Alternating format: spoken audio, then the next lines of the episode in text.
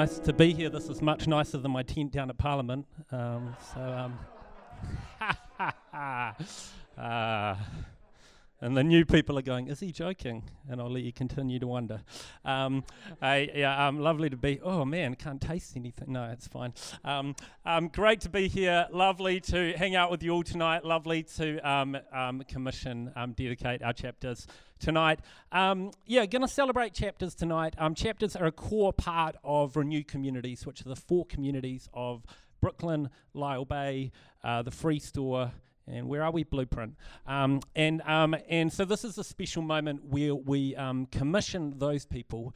Um, and um, I'm going to share a bunch of what I think is some of the heart of that tonight. Um, but what I want to say to you tonight is this is one expression of radical mission, radical hospitality, um, and, and prayer. Um, and so, if you find yourself not a part of that crew tonight, um, I think sometimes we can like um, feel that to emphasize one thing is to de emphasize everything else. That's not what's happening tonight. This is just a core part of who we are, so we want to celebrate that tonight. Um, and so, I hope that what you'll hear and what I share is not a um, why are you not in chapters? um, but as a, um, these are some values we think are really, really important to being followers of Jesus um, and find a way for those to be true in your life. And there are many ways for those to be true in your life. Cool? Um, so uh, tonight will be a little bit high challenge. Um, and um, um, and um, really, I guess, talking to the core of what we understand um, the church needs to become. Um, in the words of our Bishop Justin Duckworth, the Western Church is um, flabby, bloated, and idolatrous um, at the moment. That the Western Church is not who we are meant to be. Um, and that we have given up our holy call and we have become lazy in that call and we have become self indulgent and individualistic and consumerist. Um, and um, we are not in a healthy place is the Western Church. Um, and so um, throughout history, if you want to read um, the, some of the stuff that talked to before, the history of, of the, the, the church, is that in these times when the church has become bloated, flabby, and idolatrous, God has raised up groups of people, often monastic communities, monasteries, and edge groups, who re inspire the church to its holy call and to a more radical and wholehearted following of Jesus.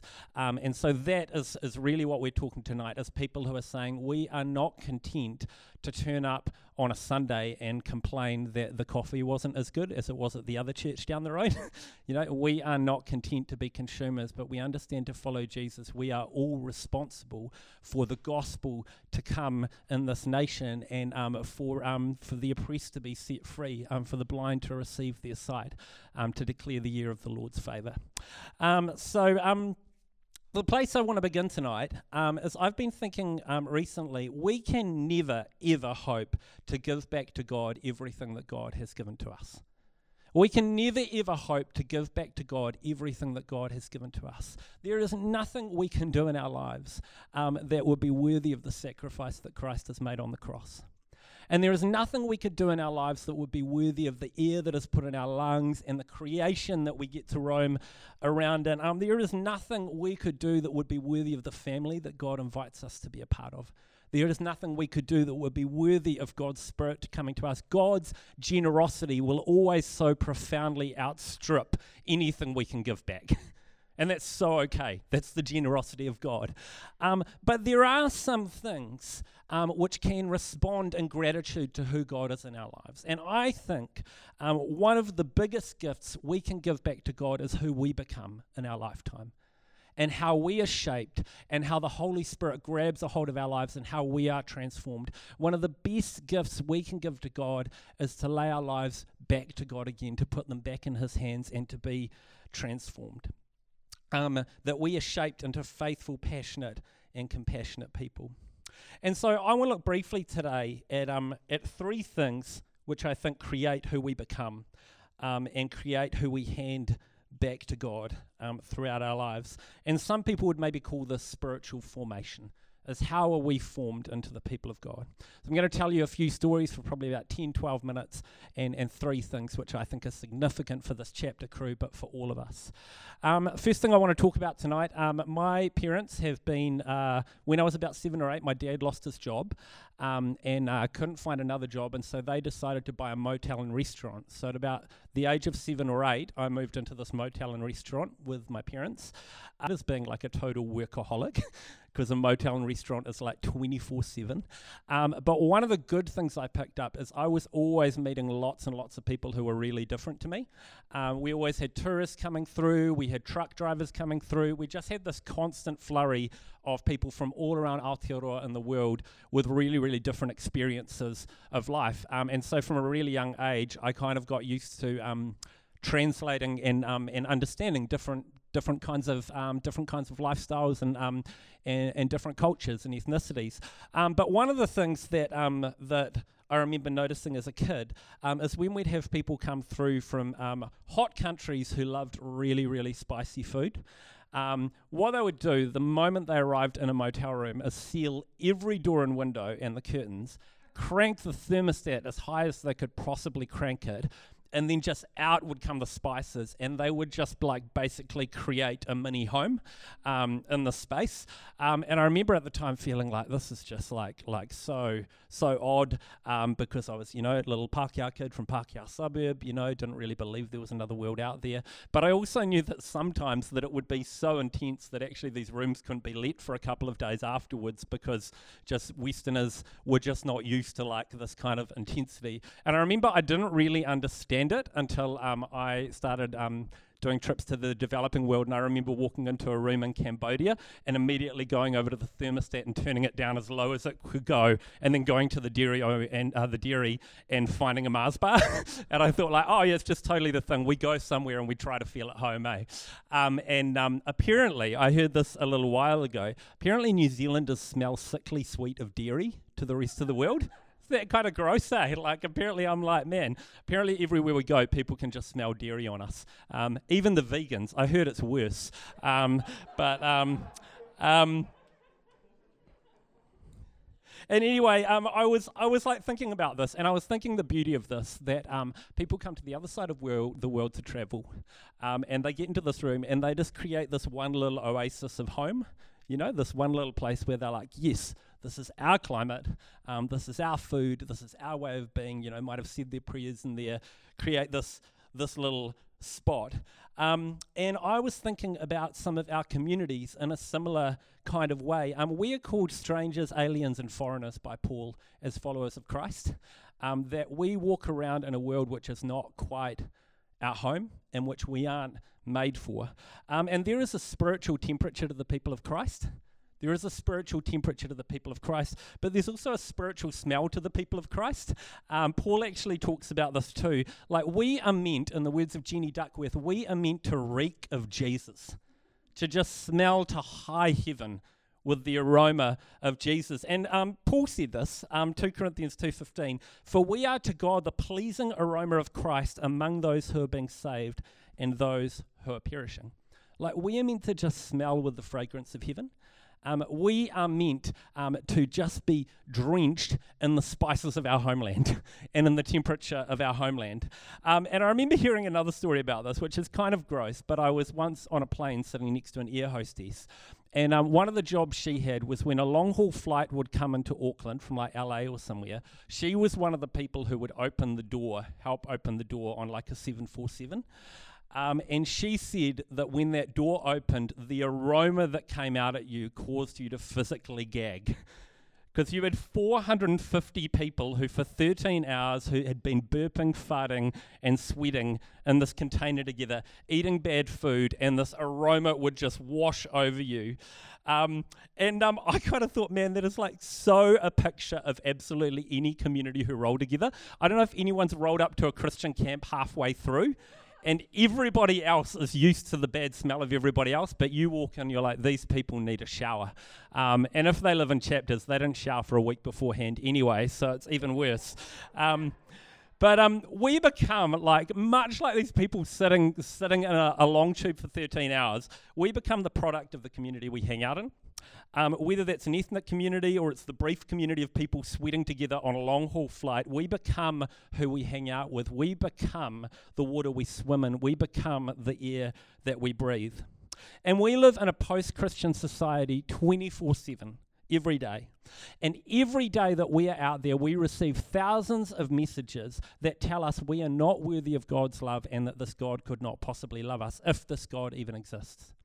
And every day, 24 7, we receive thousands of accusations that prayer and hope are a naive and foolish pursuit and to give into cynicism. And every day, we imbibe thousands of ideologies which teach us a version of justice which is not the justice of Jesus. That is the plane we travel in. is that here. That is the stank that we roll in day to day. You are, as a Christian, a person on a long haul flight trying to stay fresh. It's a hard thing. It's a hard thing. And we want to reek of Jesus. We want to carry a different aroma to the world that we roll in. So, if you are going to become like Jesus, you need to make some incredibly ruthless and radical calls about how you are going to stay fresh on that long haul flight.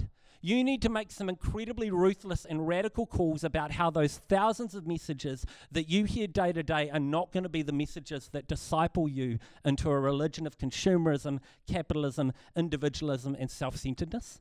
Because that is the water you swim in, and that water will overtake you if you do not make radical, courageous, reckless decisions to not be overtaken by that.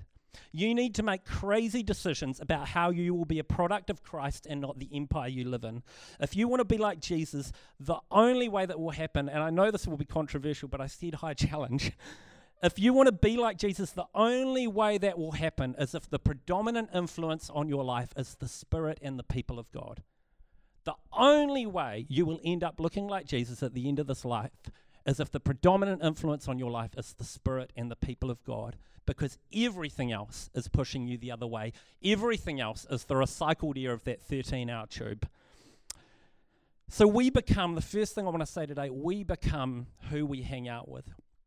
And across my life, I'm sure many of you have um, when I was 13 or 14, I came to faith. I um, started going to this little Anglican Pentecostal youth group, and the leaders of that were this amazing brother and sister, uh, Chris and Heather Darnell.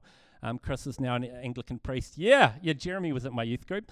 Um, um, I was at Jeremy's youth group, um, and and man, like I had never seen anyone talk about Jesus like Chris talked about Jesus. Eh? Like he was just the nerdiest, cringiest guy but he would just get up there and his body would become explosive and enormous with just his passion for the gospel. And he had this big purple vein in his forehead. And the bigger the gospel got in him, the bigger the vein got on his forehead, you know? And I just remember, man, I'm like, there is a way to follow Jesus where you can just be captivated by how good he is. And that just never left me. I, I was captivated by how captivated he was. That aroma stayed on me. The guy who started this church, Brooke Turner, um, it must be 16, 17 years ago, we rolled together for a few years, um, ran a youth centre called Zeal. Man, Brooke just believed that with God nothing was impossible. and there was just never a no with Brooke, eh? So it's just everything we went after. We believed that if God had called us to it, then God would come through for it. And that aroma of just like reckless faith, that just never washed off me. Um, and um, and then a few years ago, started hanging out with um, with with Justin, and um, man, just this like compelling thing in Justin that believes that faith is only really lived if we are giving our best for the very least in society. And that just never washed off me. You know, we become who we hang out with. We become who we hang out with. And if you want to become like Jesus, if the gift we want to offer back to Christ for all he has done for us is who we become, then we need to begin by thinking about who we hang out with. And in the case of chapters, these folks commit each day to wake up through the wall from people they want to be like and they want to smell like hopefully. um, they eat with the people they want to be like. They learn with the people they want to be like. They fight with the people they want to be like. Um, they are one of my parents' hotel rooms where they get in there, they crank up the spiritual thermostat, and they reek of Jesus together. And so, one of the biggest gifts we can give to God is who we become. And in the end, we become so much who we hang out with. Second thing I want to look at today, I don't know how many of you are familiar with um, Matthew 25. Who here knows the, the parable of the sheep and the goats? People familiar with that? So it's this kind of scary thing that Jesus puts out there where he talks about the end of all things and about God's judgment. And he basically says this judgment will come down to those who cared for the poor and those who didn't.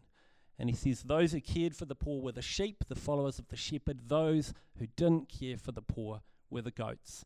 Um, and he it says that he will divide them in half. And the interesting thing is, he says, he says to them, When you clothed the naked, when you healed the sick, and when you fed the hungry, you did the same thing for me. When you were serving the hungry, when you were clothing the naked, when you were healing the sick, you were really feeding, clothing, and healing me. You were serving me as you served the least of these. And the compelling thing I always find about this Matthew 25 passage, which just blows my mind, is the goats, those who didn't serve the poor, they say to Jesus, they say, When was anyone naked?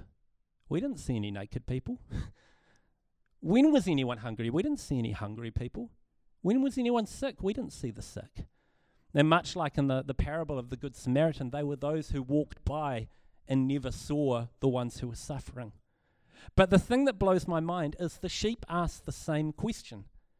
Said, When did we tend to the sick? When did we feed the hungry? When did we clothe the naked?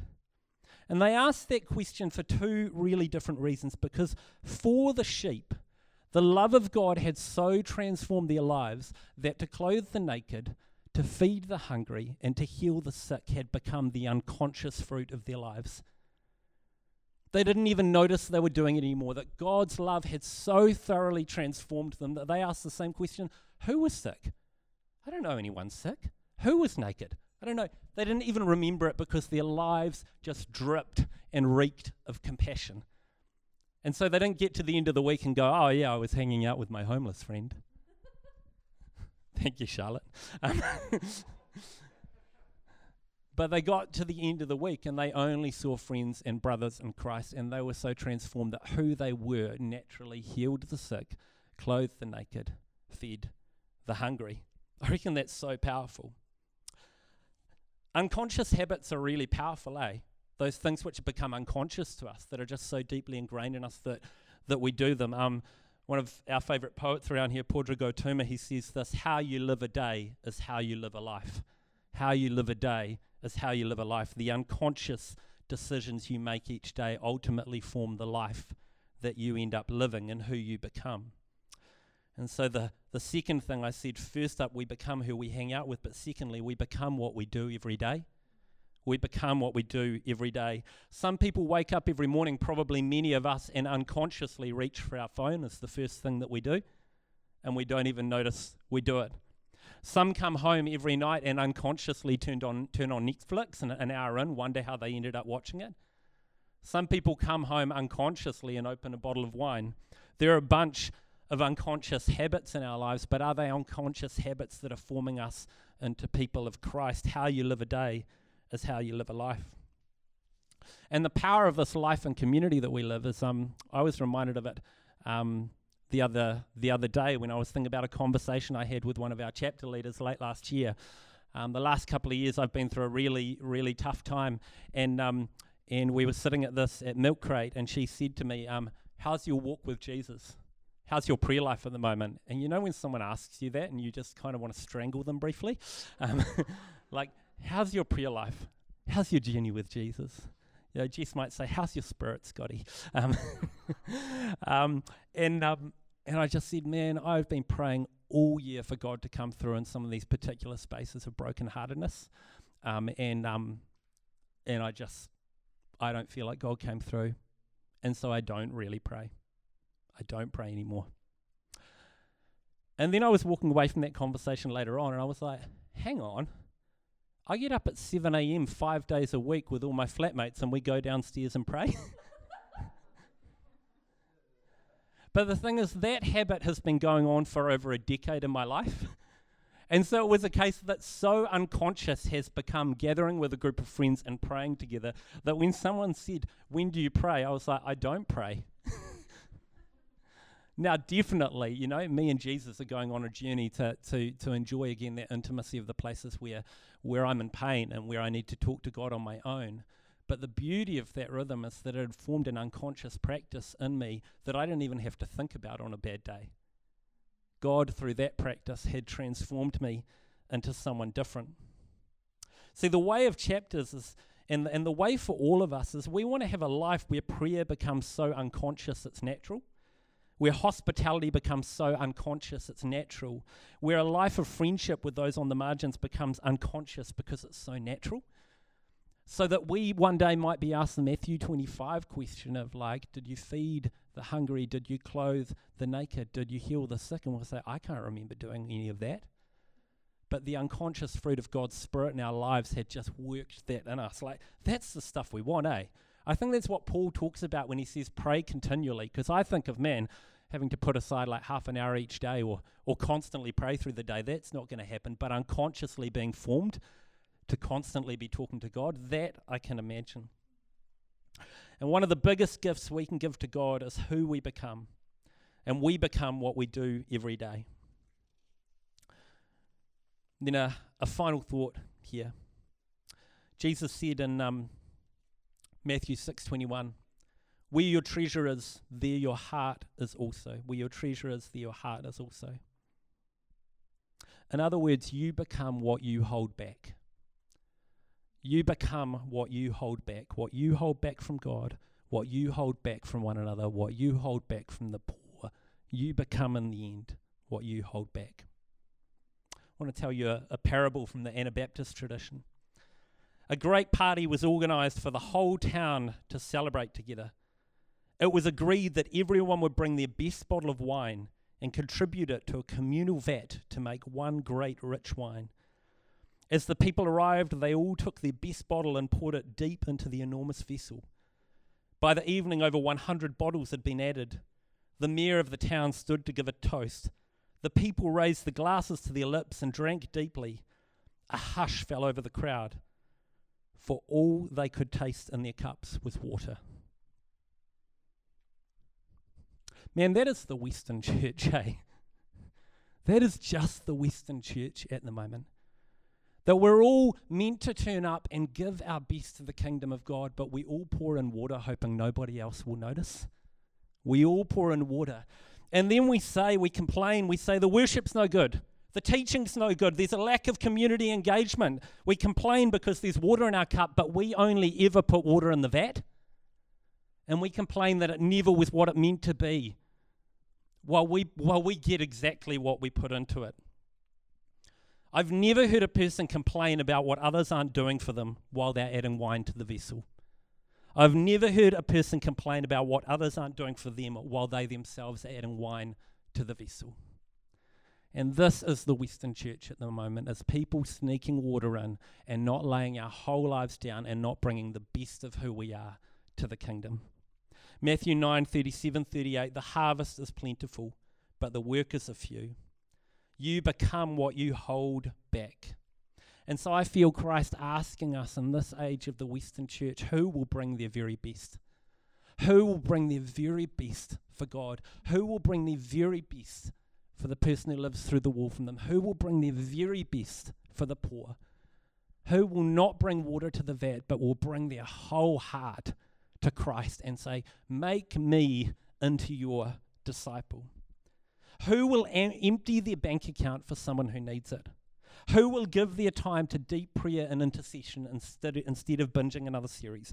Who will give the spare seat at their table to someone no one else wants to invite?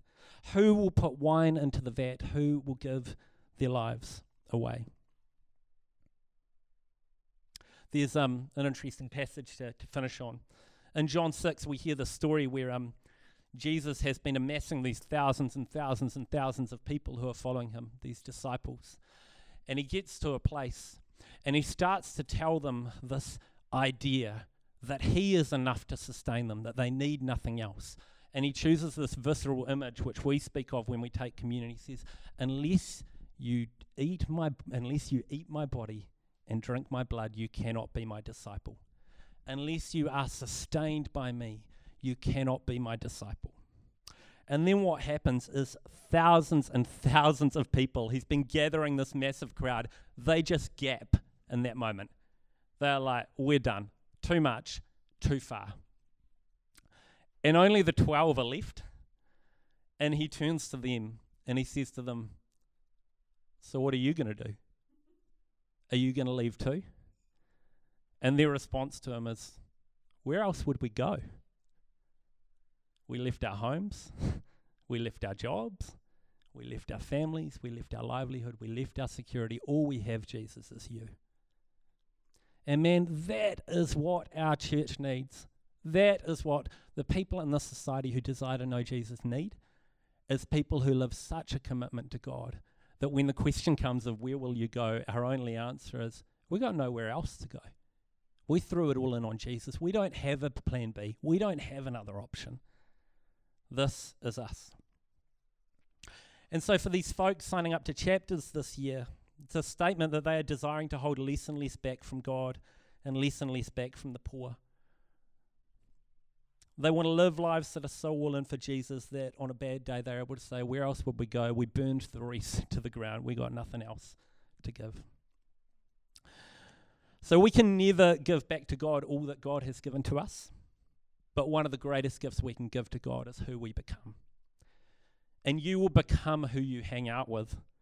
So hang out with those who reek of Jesus.